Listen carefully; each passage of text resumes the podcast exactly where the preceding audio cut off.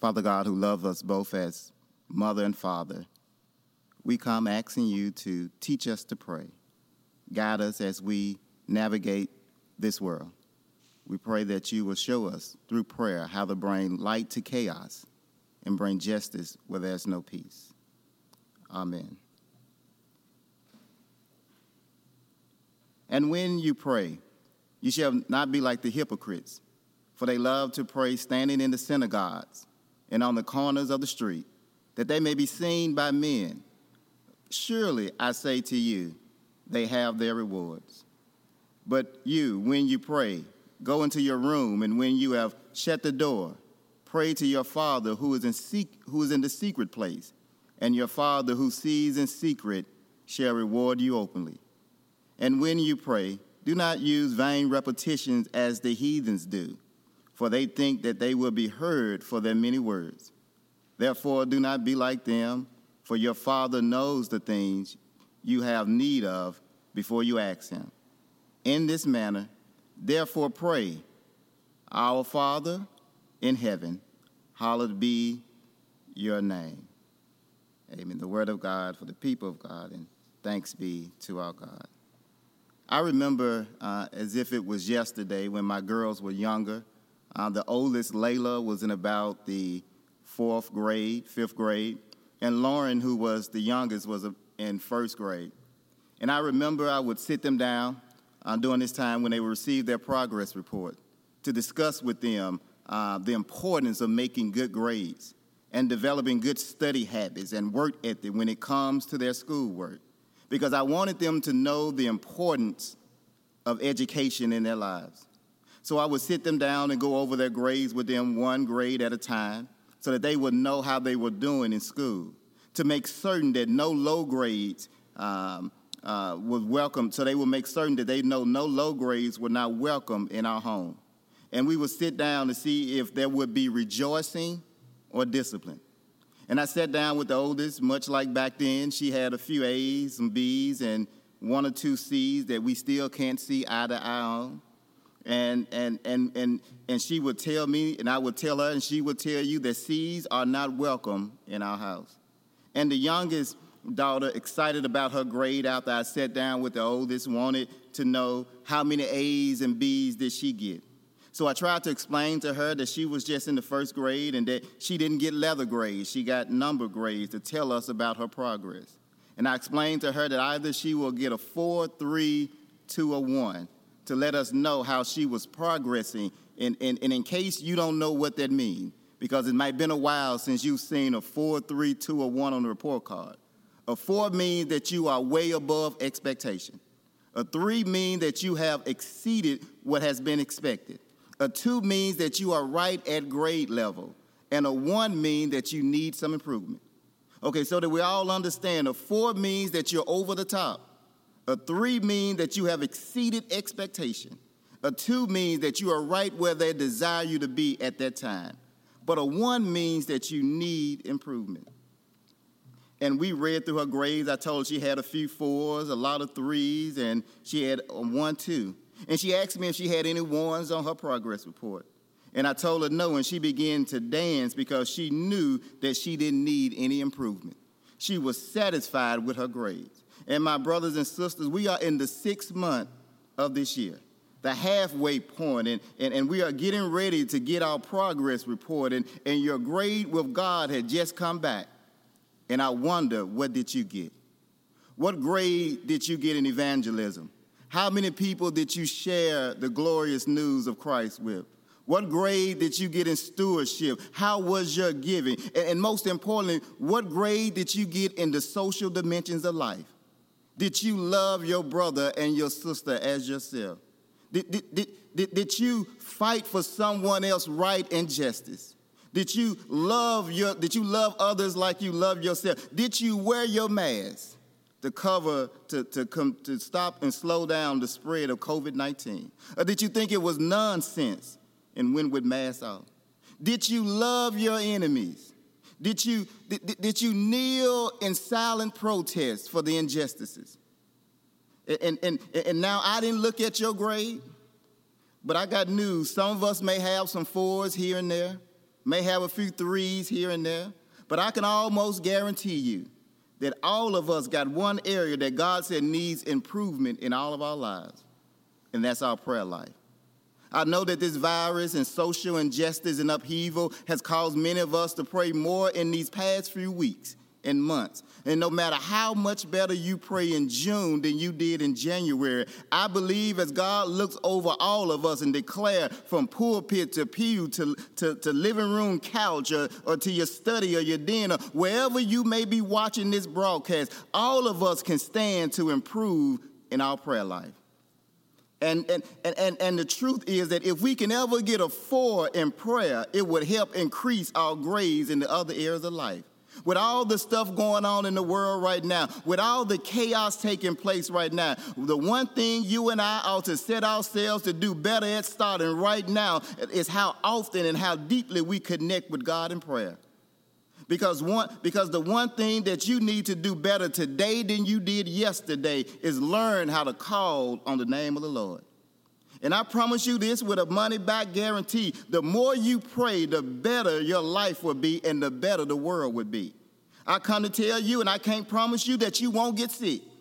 But I, I, but I can promise you that prayer will hold you together while you're sick. I can't promise you that you won't have trouble, but I can promise you that prayer will keep you from being troubled while you're having trouble. I can't promise you that you won't have enemies, but I can promise you that prayer will allow you to lay your head down at night. Prayer will allow you to love your enemy. Fret not yourself for evildoer, because prayer will always make your life better. And I, I can't promise you that prayer will bring us the peace and justice we need. But prayer will give you the peace that surpasses understanding till God rolls down his justice. So in our text, Jesus telling the disciples, uh, or uh, the disciples asked Jesus, we don't want to get a one in prayer. So Jesus teach them how to pray. Jesus making the disciples, taking them down a, a, new path and teaching them about things they should already done before. And, and, whenever you pray, he say, do this and not that. When you pray, don't be like the hypocrites. Jesus uses the hypocrites he, he, he, because the hypocrite has a way of prayer as performance that when they get up to pray, it starts out like a prayer, but turns into a sermon, uh, turns to some agenda. And, and, and when you are secretly trying to get back at somebody, it's grandstanding because when you pray as performance, you are the star and the center of attention in your prayer. And when you are the star of your prayer, we call that idolatry. Because there's only one lead in prayer, and the same, and, and, that lead person is the omnipotent, omnipresent, merciful, loving God. God is, is, is the only one who gets the lead in prayer because your God should always be leading us to prayer, and therefore we can arrive at the right destination. And in a world where everybody is praying and we wonder why we are in so many different destinations, I challenge you today to see are your prayers centered with God as the focus point and not ourselves. Second thing, Jesus tells us not to pray like those who have beautiful crafted prayers and those lovely phrases and all those cliches. I mean, their prayers are a work of art. What Jesus teaches us, no matter how beautiful those words are, if they're not directed to God, they're irrelevant. And we see that playing out on a larger scale of life. That just because we all come in the name of God and we all seek justice in God's name, sometimes our words are irrelevant because our action does not match the words. So Jesus shows us how to pray effectively by giving them a model prayer. Because like, like in Jesus' day, they were surrounded by prayer. I mean, everybody was praying. But Jesus wanted to make sure that the disciples get a forward prayer. And he begins to pray. And he, and he tells us to go in our secret closet. And that's important because the closet, uh, the text I read said room is dark. Because sometimes the most significant prayer is what do you do in the darkness and silence of your own life? And I should know because I, as I look at the protests, I experience it every day. Looking at myself being a, a black male who grown up in Memphis and knowing my, my excursion with law enforcement and those in power. And there's a hatred and an anger when I see what I see because I know what I have witnessed and felt. But it's in those dark moments where there's no one but me and God that He can direct my heart in the right place to show me a better way. And, and, and so Jesus used this open phrase, say, Our Father, which is revolutionary. Because the most important thing, and I want to begin because this prayer has two parts. and it speaks about the heavenly kingdom, and the second has focus on earthly concern. Because, but like most things in life, I want to begin our focus point at that first pray, at first phrase, because most things in life begins at the first step. And the open phrase is, Our Father who art in heaven. And that phrase is revolutionary, our Father who art in heaven, because this is the only place in the Bible where our Father is used in the Bible to refer to God. There are plenty of places that says Father, and, and, and Jesus often refers to him as my Father, and sometimes we see our Father Abraham, but here he, we get Father referring to God. In this place where we have, uh, in this place, we have Jesus changing the playing field of prayer by simply saying, Our Father who art in heaven. And look at the first part of that phrase. The first part is our Father, which begins with a possessive pronoun, and then the noun Father, and that means that this is all inclusive. It doesn't matter about race, creed, or color, that He is our, our Father. And when we recognize that, we will learn to treat one another better. And he tells us our father because in what Jesus does, he the family unit starts with the father in his day. And so our fundamental social unit begins with family. And so when we say our father, we connect to each other in community that we are brothers and sisters spawned from the same father. And this relationship is intentional because Jesus wants us to learn to get along together by using the model of relationship. Because in Jesus' time, the father was the head of the household.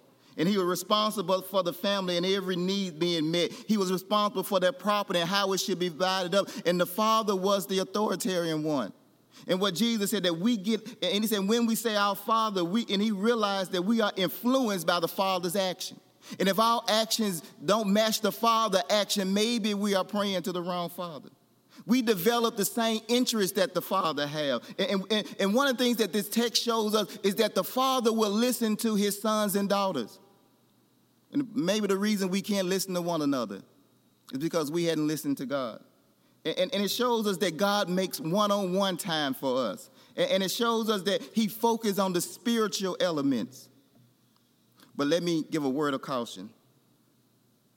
By using the word Father, Jesus is saying this is a doorway and not a destination. God is our Father, which always, when you read the Bible, it should come with uh, a parenthesis statement saying that there's more to come. Because there's some people who get hung up on the word Father. Because we have, we, we have, not only we have a spiritual father, we have a, a earthly father.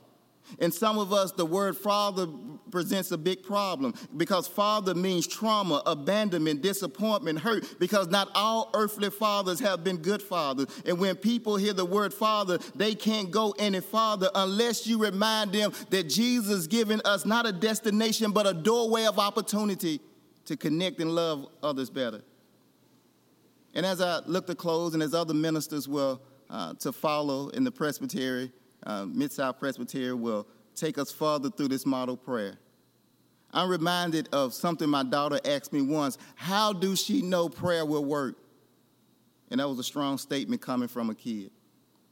And I explained to her, I know it will work, and I told her because I read the Bible and I trust God. And she said, Daddy, that's not enough. And so I remember telling her, I, I, took her down to the basement where we had all the boxing gear, and I showed her a fight that happened in 1974. And it was called The Rumble in the Jungle. And I told her, the reason I know prayer will work because I realized this fight have shown your dad something through the years. And if you don't know what Rumble in the Jungle is, it was the fight between Muhammad Ali and George Foreman. And that year, something strange had happened because in 1960, uh, 8, Ali had been stripped of the title because he protested against the Vietnam War. And Foreman, who had won the gold medal in, in the Olympics, and, and he was considered the big bad person on the block. And I remember watching that fight, and Ali introduced something called the rope a dope. And what he would do every time Foreman would hit him, he would say, Is that all you got? And by the eighth round, Foreman was tired. And Ali knew this, and Ali began to let a barrage of punches. And Foreman failed not once, not twice, but four times. And, and the fight was declared TKO.